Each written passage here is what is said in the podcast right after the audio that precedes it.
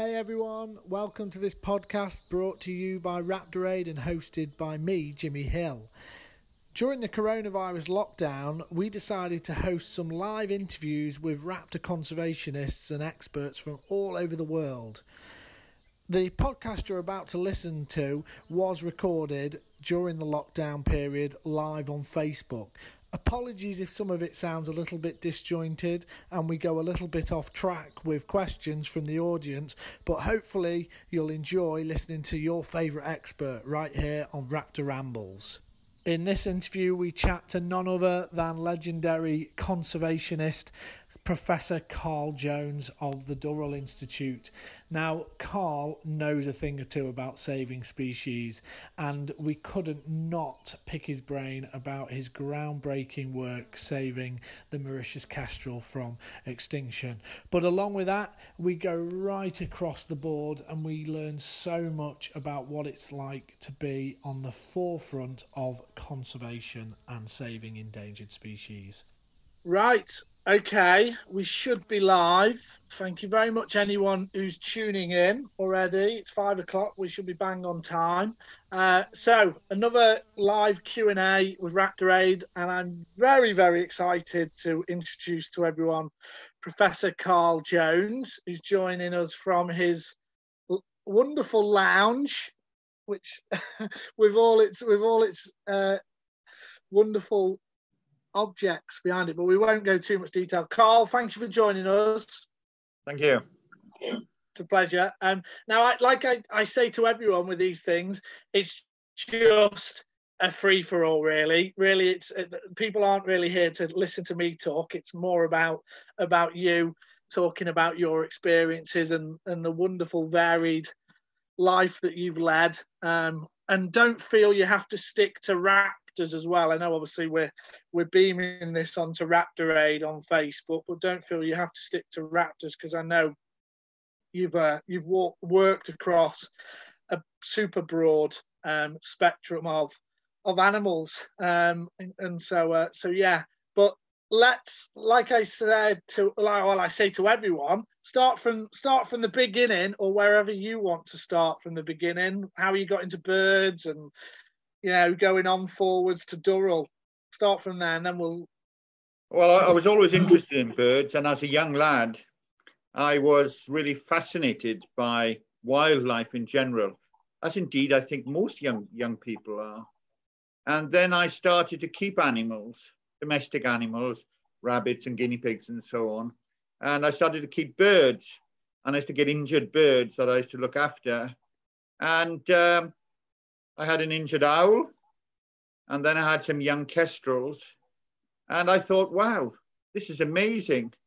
What I really liked was that when you had captive animals, you could find out so much more about them. And you could actually get to a stage where you could understand them a lot more. And uh, I felt that this was really quite powerful. Uh, yes, you could study birds in the wild, but when you had, had them in captivity, there were lots of other things you could understand about them. And I started as a teenager to breed kestrels in captivity.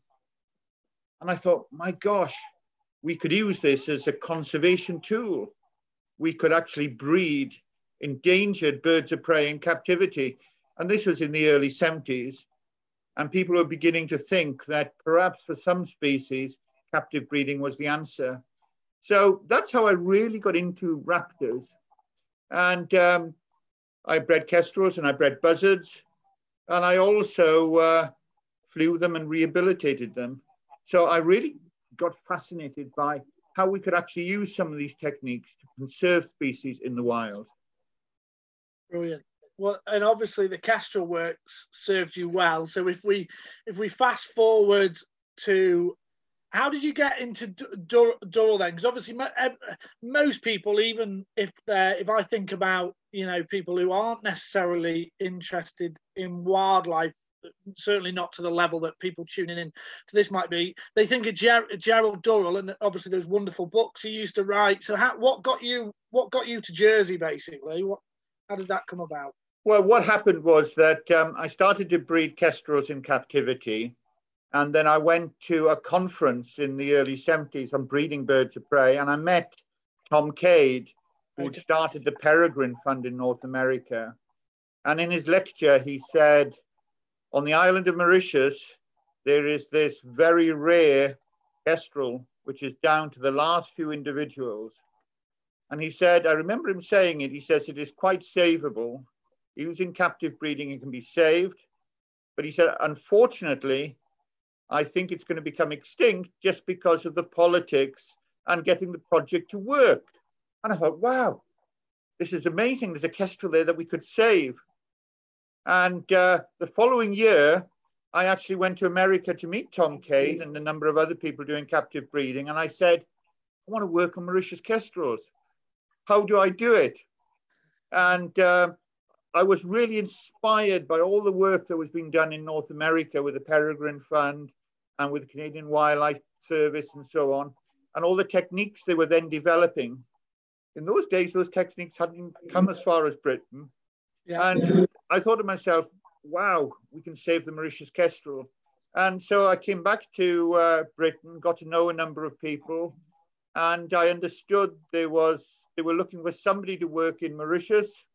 And I knew a number of people here in, in Britain who recommended me and said, Oh, Carl would be great to go and run the Mauritius Kestrel project. And then one day the phone rang and said, uh, Carl, we understand you're interested in Mauritius. Would you like to go out and run the project? Brilliant. Of course, I said, yeah, of course. and that's how it started. And I went out there and I was told, you're going out there for one or two years.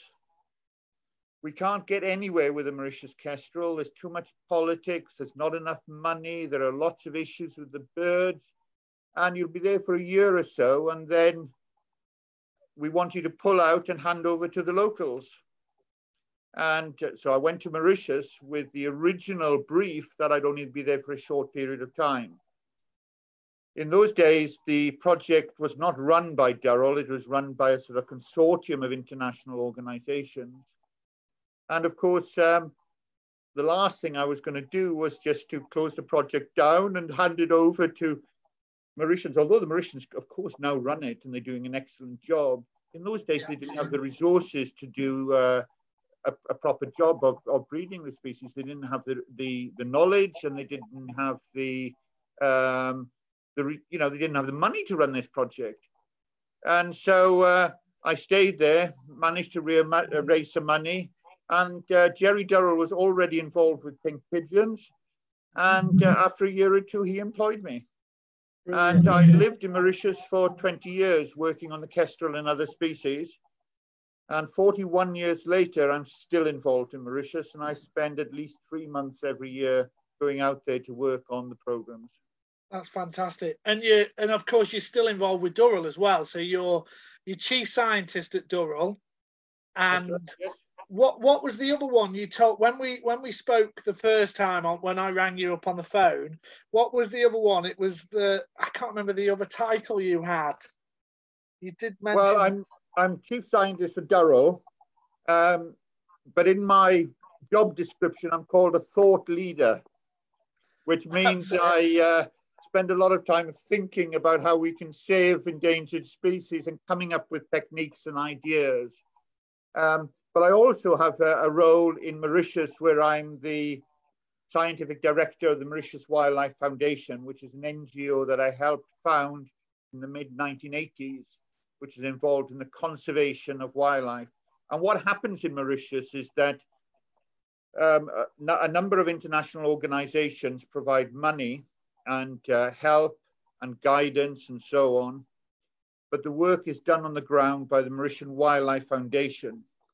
So all the work that was started by myself and my colleagues and all the other organizations is now run by a whole team of young Mauritian managers and biologists, and I just go out there and sort of advise and help. Brilliant. Brilliant. Yeah, it, it, when you said uh, it might have been the, the, because when when you said the the thought leader in your job description, I just not long before like recently watched a documentary on Steve Jobs of Apple, and it was and it just it just struck me. It was that whole sort of these ama- these pioneers that go out there and change things and yeah, I thought, yeah, that's a, that's exactly where I'd probably put you in the conservation world. Is uh, You went out there did things. When so what, I don't. We won't stay too long on the Mauritius Kestrel, although I know people will be really interested to hear. When you got out there, am I right in thinking how old were you? Twenty four, there or thereabouts. Yeah, twenty four. How many birds were there then? So when you got out to the Mauritius Kestrel wise, it's really a, a, quite an interesting story because when I arrived there, um, they had six birds in captivity, and one had actually bred the year before. But in the wild, they knew of one pair. Wow. Um, but they also knew there were one or two others around. So we could say there were two pairs that they knew of in the wild, one suspected and one known. And we had the six birds in captivity. And uh, when I turned up, I walked around the aviaries, I looked at all the birds, and I thought to myself, these birds look ill they really look seedy. And I didn't say anything because I was very polite. And uh, I started to work with them. And you know, when you work with birds of prey, you know intuitively whether they're, you know, really happy or not. And I was very unhappy with these birds. And originally I thought it might be the diet or it might be the captive conditions. We played, worked with all that. And I was also working very closely with a vet in Britain called John Cooper, who was advising us. Mm-hmm. And um, it was coming up to the breeding season. I had six Mauritius kestrels, including two females. I was expecting them all to breed, and they all died. All six captive birds fell off their perches and died over a period of about two or three months. And I was absolutely devastated, as you, as you can imagine. And at the time, because I was on the phone to vets all the time, I said, they've been poisoned. There's, you know, they're behaving as if they've got a poison. And to cut a long story short, we found out several years later, actually, but we eventually found out that they had died of DDT poisoning. Oh, wow. what had happened was that the room in which we were breeding the mice to feed the kestrels had been sprayed twice a year for many, many years with DDT before there was ever a mouse room. And we didn't know that. And so the birds had been fed on mice loaded with DDT. And this is, and actually it's quite interesting because Mauritius is quite famous because it is an island that once had lots of malaria, but they got rid of the malaria in the 1950s and 60s by spraying the island with DDT. So there's huge amounts used in Mauritius, and that's why the kestrel declined to such a low level. Right. Anyway, all the captive birds had died, and uh, a lot of the international organizations said, let's give up on the Mauritius kestrel, it's had it. And uh, I thought, no, we're going to have to, you know, really try and sort this problem out. Yeah. So I um, came up with a plan and I said, we're going to take the eggs from the last pairs in the wild, hatch them in captivity, rear them, uh, establish them in captivity, and breed them and release them back to the wild. And I came up with this plan and uh, I developed it with Tom Cade and the Peregrine Fund in North America. And I got permission to do it. And in subsequent years, I went to the last pairs of Mauritius kestrels in the wild and stole the first clutches of eggs. Now, as all raptor biologists know, you take the first clutch and what do they do? They lay a second clutch. Mm-hmm. And so I basically argued that we could double the productivity and uh, I wanted them to let me take first clutches and then we'd leave the pairs with the second clutches. It didn't always work out exactly as we wanted, but that's essentially what we did. Yep. And working under very basic conditions, I took the first clutches, put them in an incubator, hatched them, reared them, and then developed a captive population.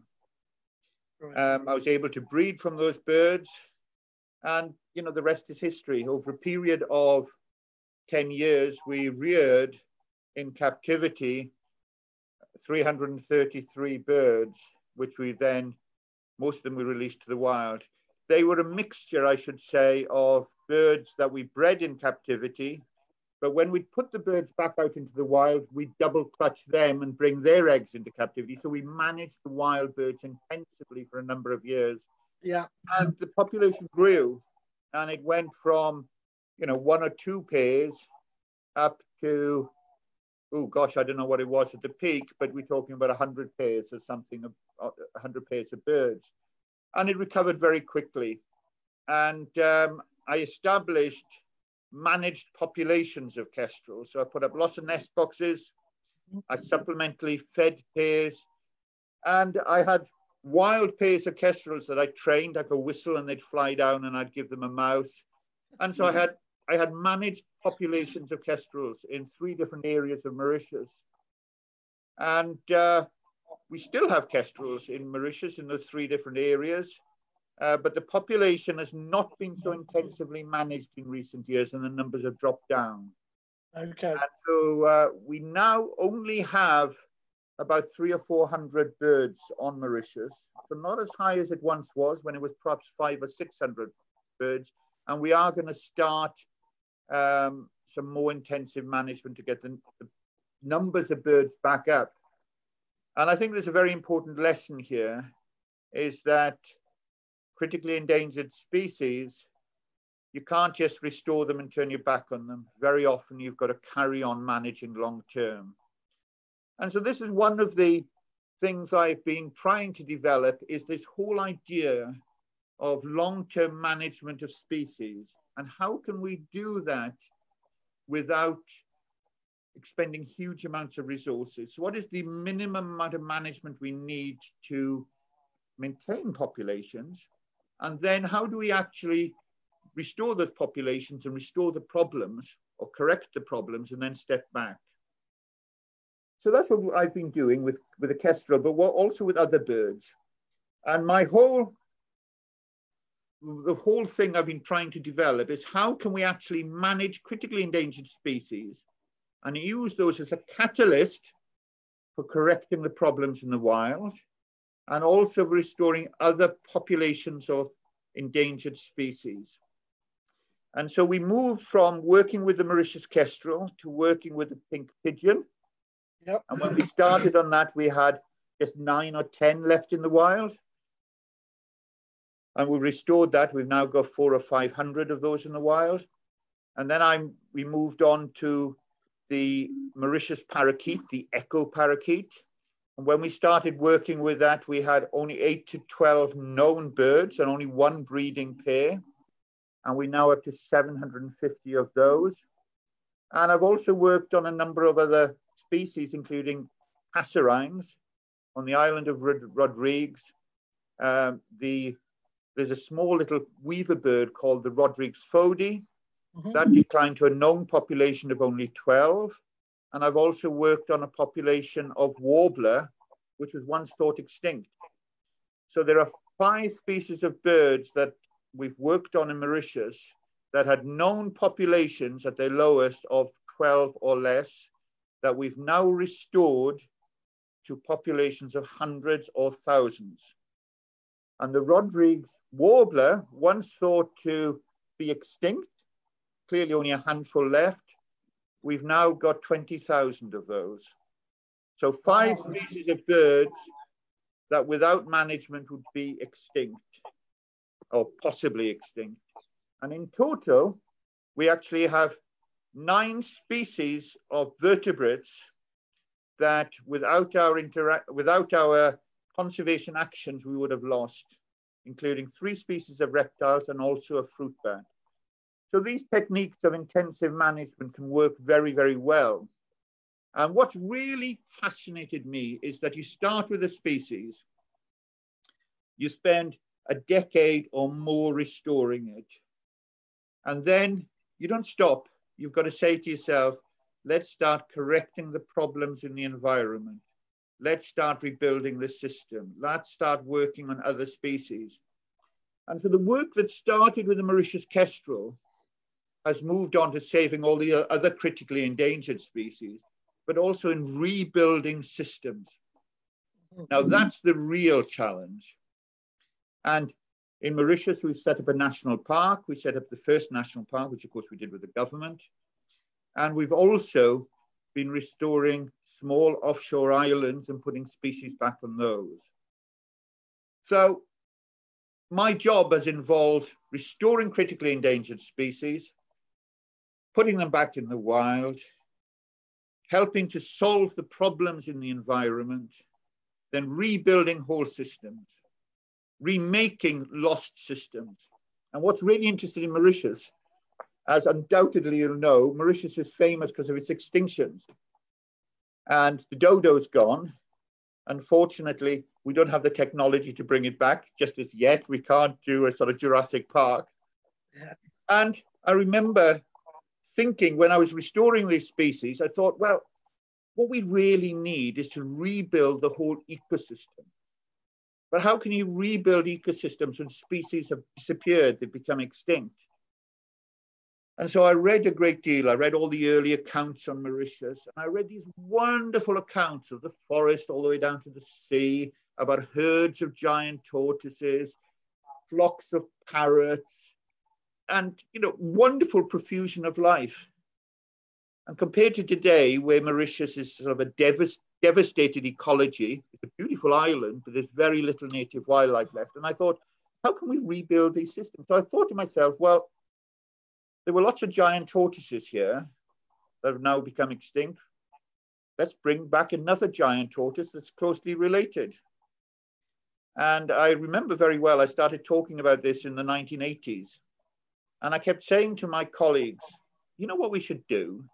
Is we should bring back replacements for the extinct species so that we can start to rebuild ecosystems. And they all said, don't be so stupid. Of course, you can't put an exotic species back to replace one that's become extinct. Anyway, I spent 20 years working on it. And I, um, we did a lot of studies and we were able to show that a lot of the native plants in Mauritius have co-evolved with tortoises. And so I reframed the whole argument and I went to my colleagues and I said, if we don't bring back tortoises, do you realize that all these plants are going to become extinct because they need tortoises to spread the seeds and to maintain the vegetation community, the grazing climax community? And they said, no, we don't believe you. And so we did some studies and we were actually able to show that the tortoises were essential for these plants to survive. And so I said, let's bring back tortoises to replace the extinct ones. And it took 20 years, but I managed to convince people that we should do that. And in the meantime, I'd been breeding tortoises in my back garden in Mauritius. And so I had a bunch of tortoises there. And I said, well, I got the tortoises, let's do the work. And the conservation community would not back me. I couldn't get any support. And my bosses said, look, this is a bit dodgy. We really don't want to be involved with this. But if you want to do it on your own, well, it's up to you. and I spoke to some of my academic friends and I said, let's look at the whole idea of using ecological replacements, analogs as I, I call them, and I got some funding from the University of Bristol, mm-hmm. and I got some funding from the uh, University of Zurich. And they were both interested in looking at food webs and how species interact. And we hired a PhD student and we did some studies over a number of years. And we were able to show definitively that the tortoises were essential for maintaining a vegetation community. We then went with the results to the government and also to the, the conservation organizations, and everybody said, okay, let's try it. And we started off by releasing tortoises on small offshore islands. We started off by putting them on a, a 60 acre island, and we, they did very well there. And then after we put them on the island nature reserve of Round Island, which is 215 hectares. And uh, to this day, we now have 650 tortoises there, and they're now breeding. And we have, we're doing lots of studies on them. And we're actually able to show that they're starting to restore the lost vegetation community that they used to maintain by grazing. So I started off as a species manager, and I'm now working restoring whole systems and thinking about the how you do that and what it means, and also thinking about conservation. Because what we're doing in a hugely modified world, we're not turning back the clock because we can't do that with climate mm-hmm. change and human impacts. And so what we're now trying to do is we're trying to think about reframing conservation. When I started in Mauritius, we were very much trying to preserve what was there. It was very much protection. There was yeah. a lot of opposition to hands-on conservation, to captive breeding and reintroduction. That was regarded as a little bit messy. We've moved on from that. We've moved on from just trying to protect things to trying to really looking after them and making sure that we are managing them into the future. But we're also now thinking about rebuilding systems and sometimes rebuilding systems with novel elements. And I think the aim of conservation is not to preserve and turn the clock back, although if we can do that, that's fine but we've got to think about rebuilding systems that benefit the maximum of biodiversity. And so we've got to think about putting species back, but also about their roles as browsers or pollinators or grazers or predators. So we're talking about functional systems. So that's what I think a lot about is how do we actually move from working with individual species and there I was as a young, naive, biologist went out to work with the Mauritius kestrel, and I thought that was my goal. And I thought that, wow, if I can save the Mauritius kestrel, I'll be a happy bloke. And now, 40 odd years later, I'm thinking about rebuilding whole systems. Oh, yeah. And how do we do that? And of course, one individual can't do that. And so I've been very lucky to work with a team of people. I work with many fantastic academics and we've turned our conservation program in Mauritius into a training program where we train people in conservation biology and we do lots of research. And we have, over the last 40 years, produced close to 50 PhD studies out of Mauritius. And we've trained hundreds of people, and we've had people working there from about 35 different countries. So we've moved a long way from working with the Kestrel to actually yeah thinking about how we can do conservation and do it a lot better. I mean, it's just, I'm just sat here with a big grin on my face because it feels like I've just had a complete uh, education on on on it. That that was that was wonderful to listen to. I wanted to ask you a, a like a sort of personal question in in some ways because it would appear as you know the whole the breadth of of um, work you've just discussed. What what do you think is sort of one of the defining traits that you've got, Carl? Because obviously, as you were discussing that, then things that the thing that kept cropping up is is knockbacks. No, that's not possible. No, we're not going to let you do that. No, that's not a good idea. What would you say? Have you got? Can you put a finger on your defining trait, or you know, for, for anyone else that's that's in the conservation field that that gets because there is a lot of knockbacks in in life in general never mind just conservation.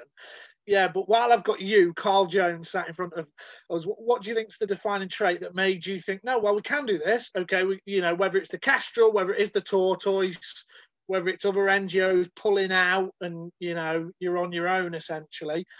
What, yeah, what's the defining trait of Carl Jones that made this happen? If you well, I was very lucky, I think, um, that I had some very good mentors. And there were three people that greatly influenced me in life and really helped me. And when time was really tough, they supported me. Um, Tom Cade was uh, a great visionary, and he taught us, or he taught me, and he's also taught the world the value of really hands-on management. I also worked with a New Zealander called Don Merton, who was very famous for restoring the kakapo and the Chatham Island black robin. And of course, Gerald Durrell was also very supportive. But I knew, I knew intuitively because I'd kept birds in my back garden when I was a young lad. I knew I could save the kestrel. And when people kept saying, no, it's not savable, the captive birds had died, it's not going to work if you take the, the eggs, it never, ever once crossed my mind that it would fail. I just knew it would work. And I could just see it in my mind. I could just see all the steps. And uh, I just kept going. I think if I look back and I think about the young Carl Jones, I shudder because I think I was a bit arrogant. And I know my bosses at the time had lots of problems with me because I wouldn't do what they wanted me to do and I'd do what I wanted to do. And there was a lot of conflict in the early years with me fighting with the people that were actually supporting me. So um, what the features were, I don't know. what my personality traits were that made, made it successful, I'm not sure. But I think it's because I've always believed that we can do these things. And I always believed that in, uh, you know, I always thought it was the, the thing to do, the right thing to do. Yeah, yeah. I mean, it, I mean, it's just great to hear. It, it uh, me listening to this, it's. I think when I when I speak to people, and I include myself in this when it comes to what I'm involved with with Raptors as um, is you're either a doer or you're a you're a talker, you know, and and you are the I think if you looked up conservation biology and doers, you'd probably be not far off top of the list, um, because yeah, what you've just discussed. So yeah, that that's it, getting on and doing things. And I suppose you kind of need to have a little bit of arrogance, you know, being that sort of age especially when things happen. As if we go back to the Kestrel you describe, I don't even, I can't even comprehend having 10, 10 birds and over 50% of them dying and then still seeing a way forward with the project. So you know that's that's quite something. That is quite something. Um i've got i can't avoid these. I've got a couple of questions that have, have just come in carl. So let me just scroll down sorry so i can see them again. Um so cariad um who follows a lot of these thank you for tuning in cariad she's asked um what's been your favorite species to work with? If you can pick one um, and is there any advice you could give somewhat give to someone wanting to get into conservation work? My favorite species, my favorite yeah. species is always the one I'm working with at the time. And yes, of course, Mauritius kestrels. When I go and see Mauritius kestrels and I see them in the wild, it um, I get quite emotional actually. I think, wow, this is just amazing. And uh, yeah, it's very special. So the kestrel is very special to me. But when I've been working on tortoises, I spend all my time thinking about tortoises. When I'm working on lizards, I think about lizards. And so I love birds of prey, but I like all the other species as well. And I think that's the joy of being a naturalist is that the world is such a wonderful and beautiful place and that you can actually get a great deal from every species you look at and every species you get to know. And I've always felt that the more you get to know something, the more you actually enjoy it and love it. You know, there's a lot of people think that science takes away, takes the magic away from nature. It doesn't. It actually does the opposite. The more you know about the world, the more beautiful and wonderful it becomes. And if you're talking about getting involved in conservation, you know, when I started, conservation biology wasn't even a known discipline. It was something that a few people did. Today, there are more conservation biologists than ever, and there are more opportunities than ever. But what I think is really important is that if you're really keen, is you go out there and you pursue your dreams and you work in the areas that you want to work in and to volunteer and to get practical experience. You can't sit back and wait for the job to come, the perfect job to land on your lap because it doesn't happen. You've got to go out and pursue it. Mm. But there are endless jobs out there, and there are endless opportunities for young people to go out into the world and make a real difference. Absolutely. Absolutely. What would you just on on the topic of that quickly, something that's popped into my head? What would you say is the balance between academia and academic work for a for a young person, 16 years old, deciding on the future A levels and then onwards, but they know they want to go into say conservation biology? What would you say is the balance between academia because you can go on obviously and do your you know undergrad masters you know postgrad all the rest of it to actual field work and getting experience in that what would you, what would you say you need the... both hmm. and in fact it's really interesting because pure academics make lousy conservationists the universities are full of people teaching conservation and they're not teaching about the real world. But what's really fascinating is the most accomplished um, conservationists and also the most brilliant scientists are actually a mix of both. They can empathize with the animals and understand the animals, but they can also stand back and look at them objectively. And that's a very rare gift. One of the problems we have with academia is it teaches you to be an academic, whereas actually, if you want to be a really good academic or a really good conservationist, you need both. You need to be able to empathize with their animals so you can understand them and ask the right questions. And you also have to be a very good scientist as well. So you need both, really. And what's been interesting in my career is I've always tried to bring in academics to work alongside uh, the conservation work. And I have whole teams of people from various universities helping with uh, the conservation work. For example, the kestrels are still being studied to this day. And they've been worked on with it by various people from the Institute of Zoology in London and so on. And so we've got long-term studies on these species. So we've got a mixture of scientists and conservationists. But actually, it's quite a difficult thing to do to integrate them both. And that's something we've got to work a lot harder on. How do we actually do it? Academics very often want to ask very specific questions. Conservationists very often need the answers to very broad questions. How does the bird live? How do the populations function and so on? So I still think we've got a long way to go to integrate common sense and practical ability with the correct scientific studies. So I'm telling you, it's work in progress, but you can't do one without the other, and you need yeah. both. Yeah, absolutely. And well, I think I... success comes when you can integrate both. Too. Yeah, yeah, I, I agree. Yeah, that's well, that was spot on there, Carrie. I don't think you could get a better answer than that from anywhere. Okay, uh, Kevin has asked just quickly the tortoises that you mentioned. Um, were they were they for? The, so where where did the tortoise? I think the gist of the question is where did the tortoises come from that you used with um it, with, in Mauritius that you?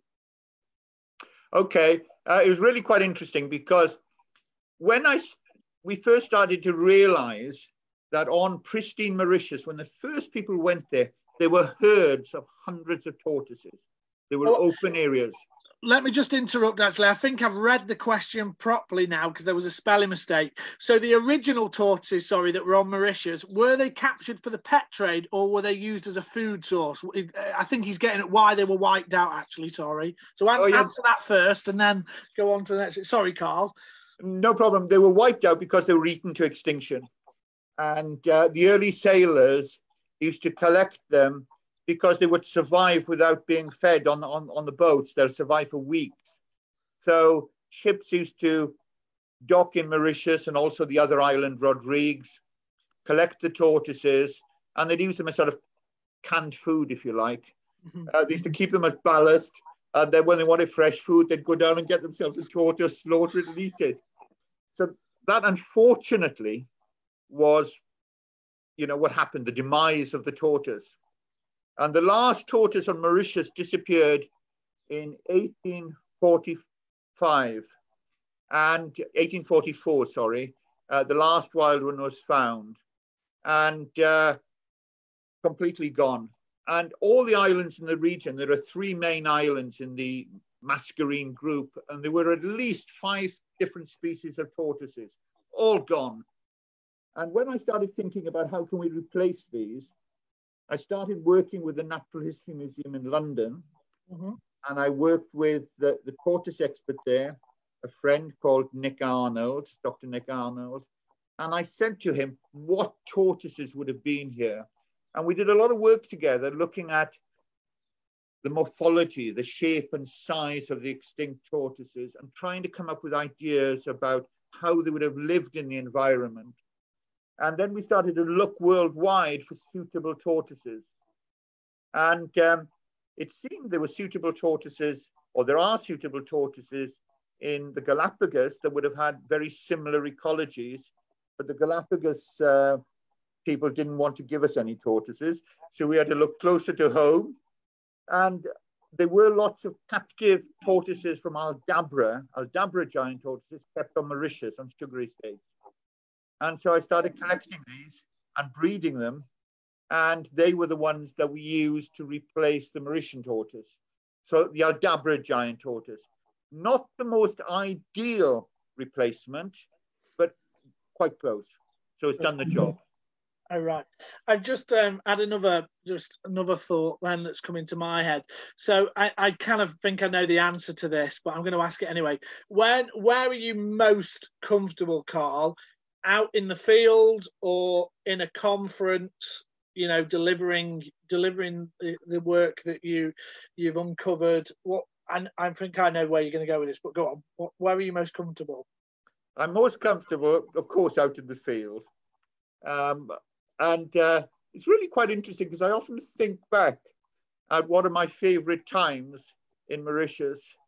And it's always under some hardship in the field, actually, suffering and looking back on it and thinking, wow, weren't those great days? So um, I remember very much uh, getting to know the wild kestrels, the last breeding pairs. And before we actually took the eggs to hatch in captivity, I spent a lot of time studying the kestrels in the wild, and I even camped. Uh, I lived in the forest, and I camped close to the nest sites and got up at dawn and watched them until dusk. So I look back on those times, and although I never quite had enough food, and I was always running out of water and get eaten by mosquitoes, and at the time it was pretty grim. I look back with great affection on those days. Yeah, yeah. And more recently, working on rebuilding islands and putting tortoises on islands. Um, certainly, my time on Round Island, I look back with huge affection. Camping in a gully where temperatures were so hot in the daytime, you know, you were just covered in sweat. Where at, night, um, you know, you'd get seabirds crashing into your tent, where, you know, it really was quite difficult. But there were very magical times where you were close to nature and where you felt nature, strength of nature, the power of nature, the rawness of being close to wildlife. And I really like that. And of course, what means a huge amount to me is that I like being close to animals. So working with them in the wild, but also working with them in captivity, knowing their personalities and understanding them. And I like trying to, the whole process of empathizing and getting to know animals. So yeah. understanding my captive animals, understanding their needs, that's also been very, very precious to me. And thinking yeah. back over the years, it's those intimate experiences with nature and the animals. But of course, there's also the joy of doing the science. And one of the great joys which I could never have anticipated was actually seeing my colleagues grow and develop as scientists themselves. And I once remember reading that the greatest uh, thing that a teacher could ever achieve is for his his or her students to exceed him in his in ability. And when I actually look at some of the students that have worked with me, several of them are now professors uh, running their own PhD labs. And so, uh, um, you know, in many ways, they've greatly exceeded what I've done, certainly in terms of academia and some of these other things. And that gives me a huge amount of pleasure as well, is seeing how people have grown and are carrying on some of the work that I started. Yeah, excellent. Because of course that's yeah, there's always that important aspect of being able to share what what you're finding out. Otherwise, it's in many ways it's point in some ways it's pointless if you can't share what you what, what you you're working on and you're understanding. Have you ever have you ever been in? I've got this has just cropped up into my head. Everything keeps cropping into my head. Have you ever in the early days? Have you ever been in that sort of situation? Because the, the I could, I've got limited experience in the acad- academic world, academia. Have you ever been in that position where you were this arrogant, as you, they're your, that's your words, not mine, young scientist, where you've gone to a conference and said, "I'm Carl Jones. This is what I'm going to do," and and had that experience of people going, "Yeah, this this this guy's off his head. He, you know, what what what's he even doing here?" Has that ever occurred? That's it's um, almost like a Hollywood movie sort of scene. you know, uh, like, yes, of course. Um, mainly, mainly with my bosses. Actually, I've had that problem where they completely disagreed with my approaches, but I fought them and fought them very, very hard. Um, that's happened many, many times, and certainly in the very early days, there was a lot of and opposition to what I was trying to achieve. Some of my academic friends quite liked the sort of quirky ideas I had. Yeah. Um, some of the bosses thought they were far too risky. And I can honestly say that there were times during my early career when my bosses withheld grant money because they said I was not fulfilling the objectives of my contract or doing things in the wrong way. And uh, so, yeah, I wasn't a very good person to have as an employee. Employee, I can say that with with with with yeah, I can honestly say that. Uh, and certainly some of my early bosses would say, oh my God, Carl Jones was a bloody nightmare. Uh, so yes, there was a lot of opposition. The academic community tended to be quite open-minded and certainly Tom Cade, who was a great, great uh, academic, he died early last year and he was always very supportive. And, you know, I think you always get academics who want to push the boundaries. And I think that's where I actually got a lot of my support from was from academia, where it was the conservation biologists that were actually kicking back against me. So it was the opposite, right, to yep. what I thought. Oh, good, excellent. Right, okay. I'm just keeping an eye on the time. Um, where should we go next? Okay, let's go to what. What does the future hold? Then we've talked about a huge amount of the past and what you've covered. What's what's the future then, both in species you're working on, your uh, your opinion on conservation biology going forward? Yeah, hit us with it. Well, I'm a, a conservation optimist. Always have been and always will be. I'm a great believer that we can achieve great things and we have to look to the future. And as you've seen, that my approach to conservation has been very much to try and preserve uh, biodiversity rather, you know, in some cases, in novel situations, rather than to turn the, the clock back. So I think that the future is very bright. I think that we can save species, and I think we can rebuild systems. If we look at what a lot of conservationists talk about, they talk about doom and gloom, about how we're going to lose all these species, about how massive deforestation, about all these challenges. And yes, of course, those challenges are real, those challenges are there. But every species is probably savable. I know that because of the state of the world, we won't save them all, but we could if we really tried. And I think that certainly in the future, we will be rebuilding systems and we will be genetically engineering species. We'll be bringing species back. They might not be exactly as they once were, but they will certainly be fulfilling the same ecological roles.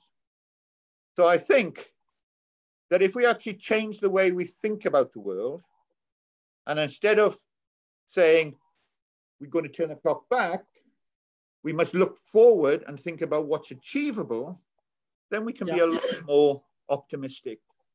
We only have to look at what we've achieved over the last 50 years, positive things, to realize there's a lot more that we can and will do in the future. Of course, there are huge issues. There are issues surrounding climate change. We're now in the middle of a, a pandemic.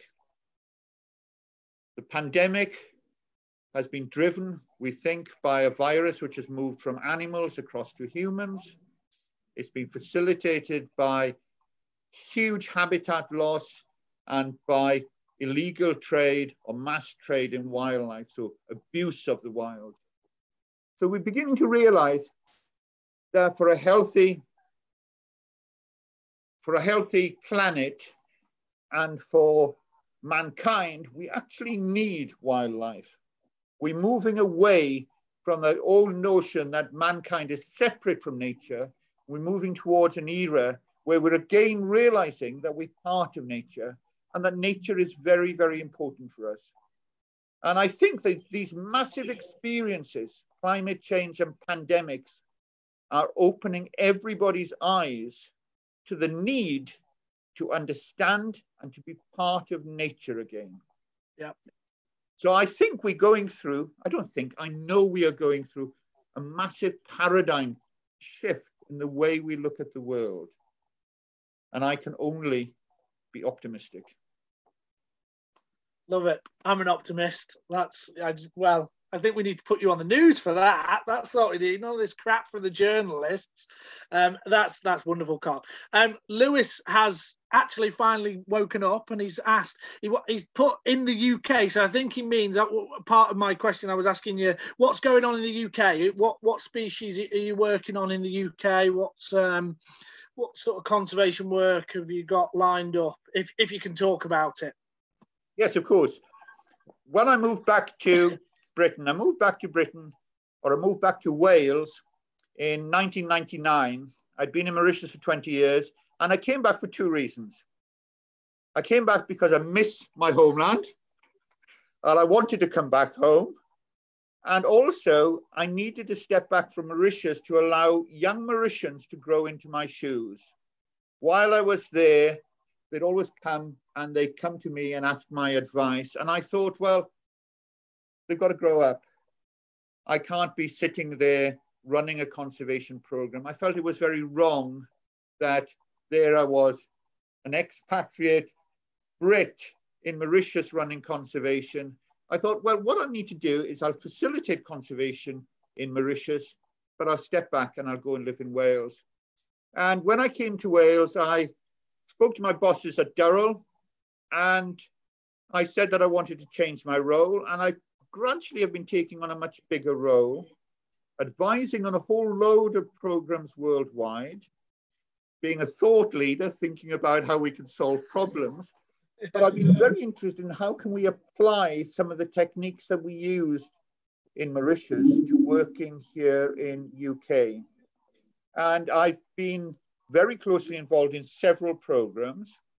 And I started a number of years ago working with the red-billed chough, which is a, as you know, is a crow. And um, I was speaking to my bosses in Jersey, and they said, "Well, we'd like to do some work locally. Um, what can we do?" And they were thinking about working with some of the species that were still on Jersey. And I said, "Well, why don't we bring back the chough?" And they said to me, "But there isn't any habitat." the habitat's gone. And I said, that's okay. What we can do, bring back the choughs, look after them and manage them, and use those as a driver to restore chough habitat. So that's what we did. And we released a bunch of choughs and we trained them to come back to a whistle and we started feeding them. And then we started working with the National Trust on Jersey and the, the Jersey authorities to restore the headlands. And they've put back sheep for grazing so we can get the right type of vegetation structure. Mm-hmm. And this is what's happened is that we're restoring the headlands, we're restoring chough habitat, and we now have, I don't know how many we've got at the moment, about 50 choughs, including a bunch of youngsters born this year on Jersey. And this is a species that had been missing for a century. Oh, Brilliant. And I'm also thinking about a whole range of programs here in Britain. Uh, I'd like to bring wildcats back to Wales. Wildcats were present in Wales until 1900, and there's plenty of habitat here. And so I'd like to work to see them coming back, but only, only if we can actually get the support and the backing of people. We don't want to just be releasing animals, we need to do it properly. Yeah. So I've been spending quite a lot of time talking to local conservation organizations and working with other bodies. And um, there's a group of three organizations that are working very closely together to look at the feasibility of bringing wildcats back to Wales. And those organizations are the Vincent Wildlife Trust, Durrell, and also the Wildwood Trust, which is based in Kent. Yeah. And we are looking at the feasibility. So this need not necessarily happen, but it's something we're looking at. Can it happen? And um, I'm also really interested in using wildcats to bring back, to restore a whole community of species here in Wales. We've already had the pine marten restored by the Vincent Wildlife Trust, but you just think in 100 years' time, we could have pine martens back in profusion, we could have restored the red squirrel. We could have beavers. We could have white-tailed sea eagles on the coast. And if people agree, perhaps we could even have lynx. So we could, hopefully in the future, bring back a whole community of lost animals from Britain. And of course, it's going to happen. Um, and I'm just a small cog in all this. We've seen the restoration of many species already. The red kites have come back. The goshawks have recovered, peregrines have recovered, otters, polecats have increased. So we're seeing the rebuilding of a system here in Britain. But unfortunately, the politics in Britain is a lot more complex and it's going to take quite a while. But I'm really optimistic that we will see far more healthy, more complete communities restored but it's not going to happen overnight. I've seen in the work that I've been involved in Mauritius, it takes decades to save species or to restore species, and probably centuries to restore systems. But work we do now will benefit our grandchildren and future generations. And I'll guarantee that in the future, we will have a lot of those species back. Maybe we won't have free living wolves and bears, but I'm sure we'll have them un, under some form of management, fulfilling ecological roles in na nature. And this is what we must be thinking about, is not just restoring species, but restoring species that fulfill the ecological roles. Yeah. So that's what I'm working on now. I'm working with several organizations, seeing what we can do here in Britain. Yeah, excellent, brilliant. So I, that leads me on to then a question I know we discussed we were going to talk about. Um, what do you feel then is the role of, of zoos and, and collections of animals now in, in conservation? Um, yeah, in, in general, basically, conservation and education, I suppose. As a young man in my early 20s, when I went to Mauritius, I was embracing the ideals that Gerry Durrell was putting out there, which he developed in the 1960s and 70s that we could save species in captivity, have self-supporting captive populations, then reintroduce them into the wild. And I thought we could save most of the world's endangered species by captive breeding. And I have, over the years, I've been involved in that movement. And captive breeding is an exceedingly powerful tool. But I can assure you We are not going to be breeding animals in London Zoo or Paignton Zoo or specialist centres for reintroduction into the wild. It just doesn't happen. The world is too complex a place and it is not feasible to breed species in Britain to send back to Africa. Yes, it happens occasionally with one or two cases, but you just think about it. It's very much an imperialist view. We can save species in Western zoos and send them back to the countries of origin. That's nonsense. It's never going to work, except in one or two cases, but it's never going to be the way to save species.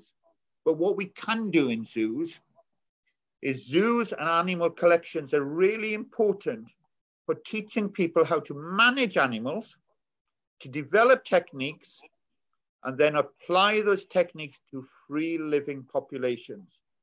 So instead of breeding animals in captivity for release to the wild, use captive animals to learn about how to manage wild populations and to train people in the management of species in nature.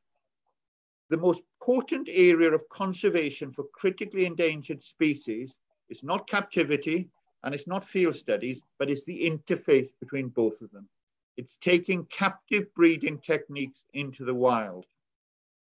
Gerry Durrell always said, my greatest dream is to be able to close down the zoo because we don't need it.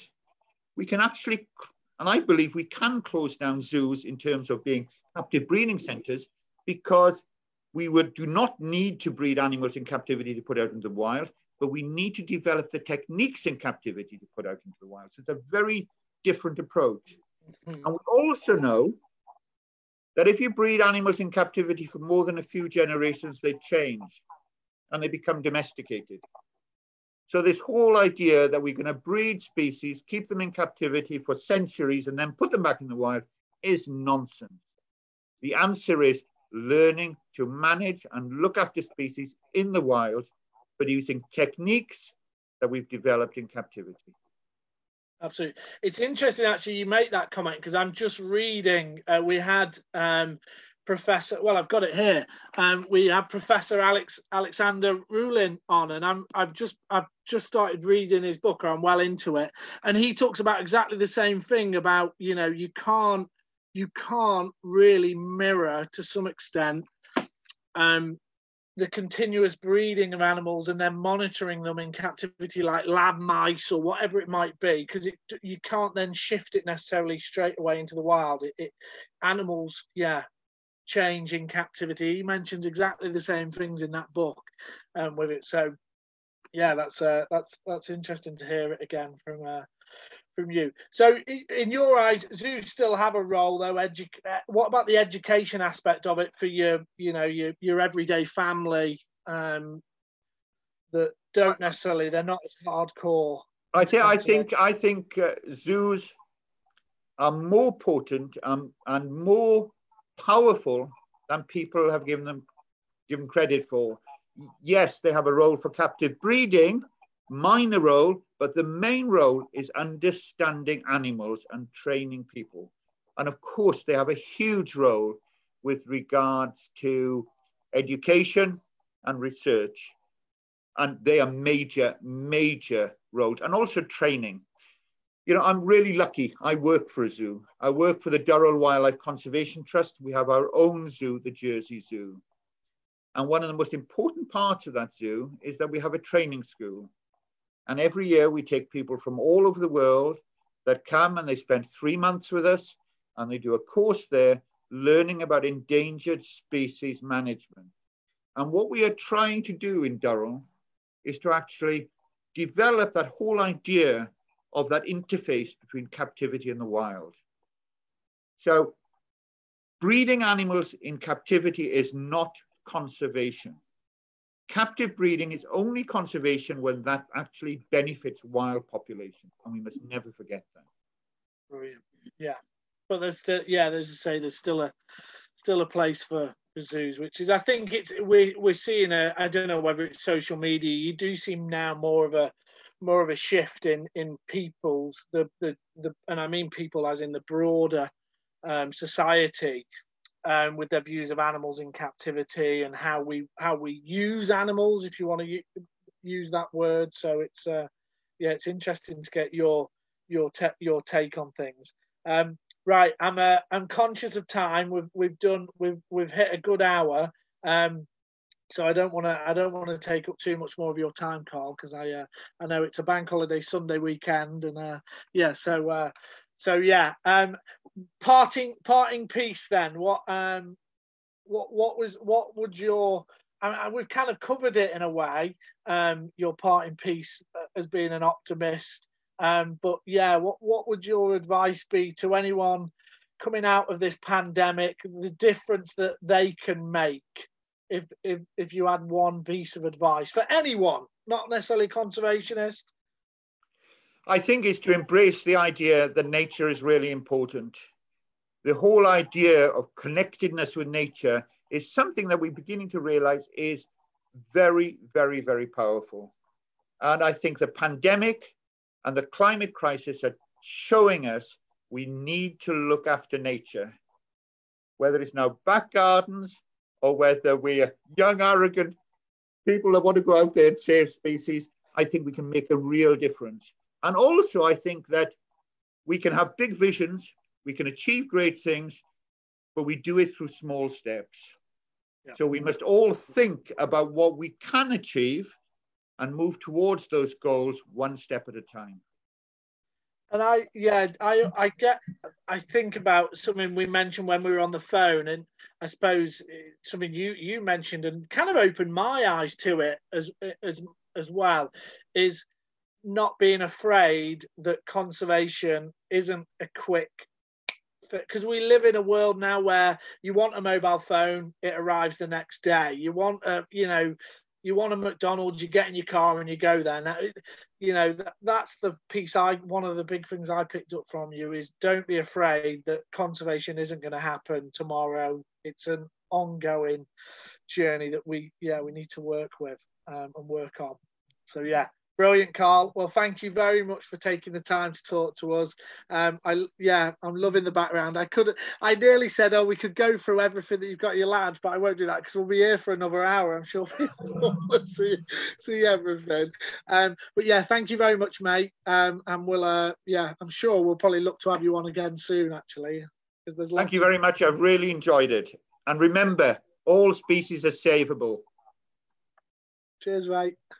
Cheers.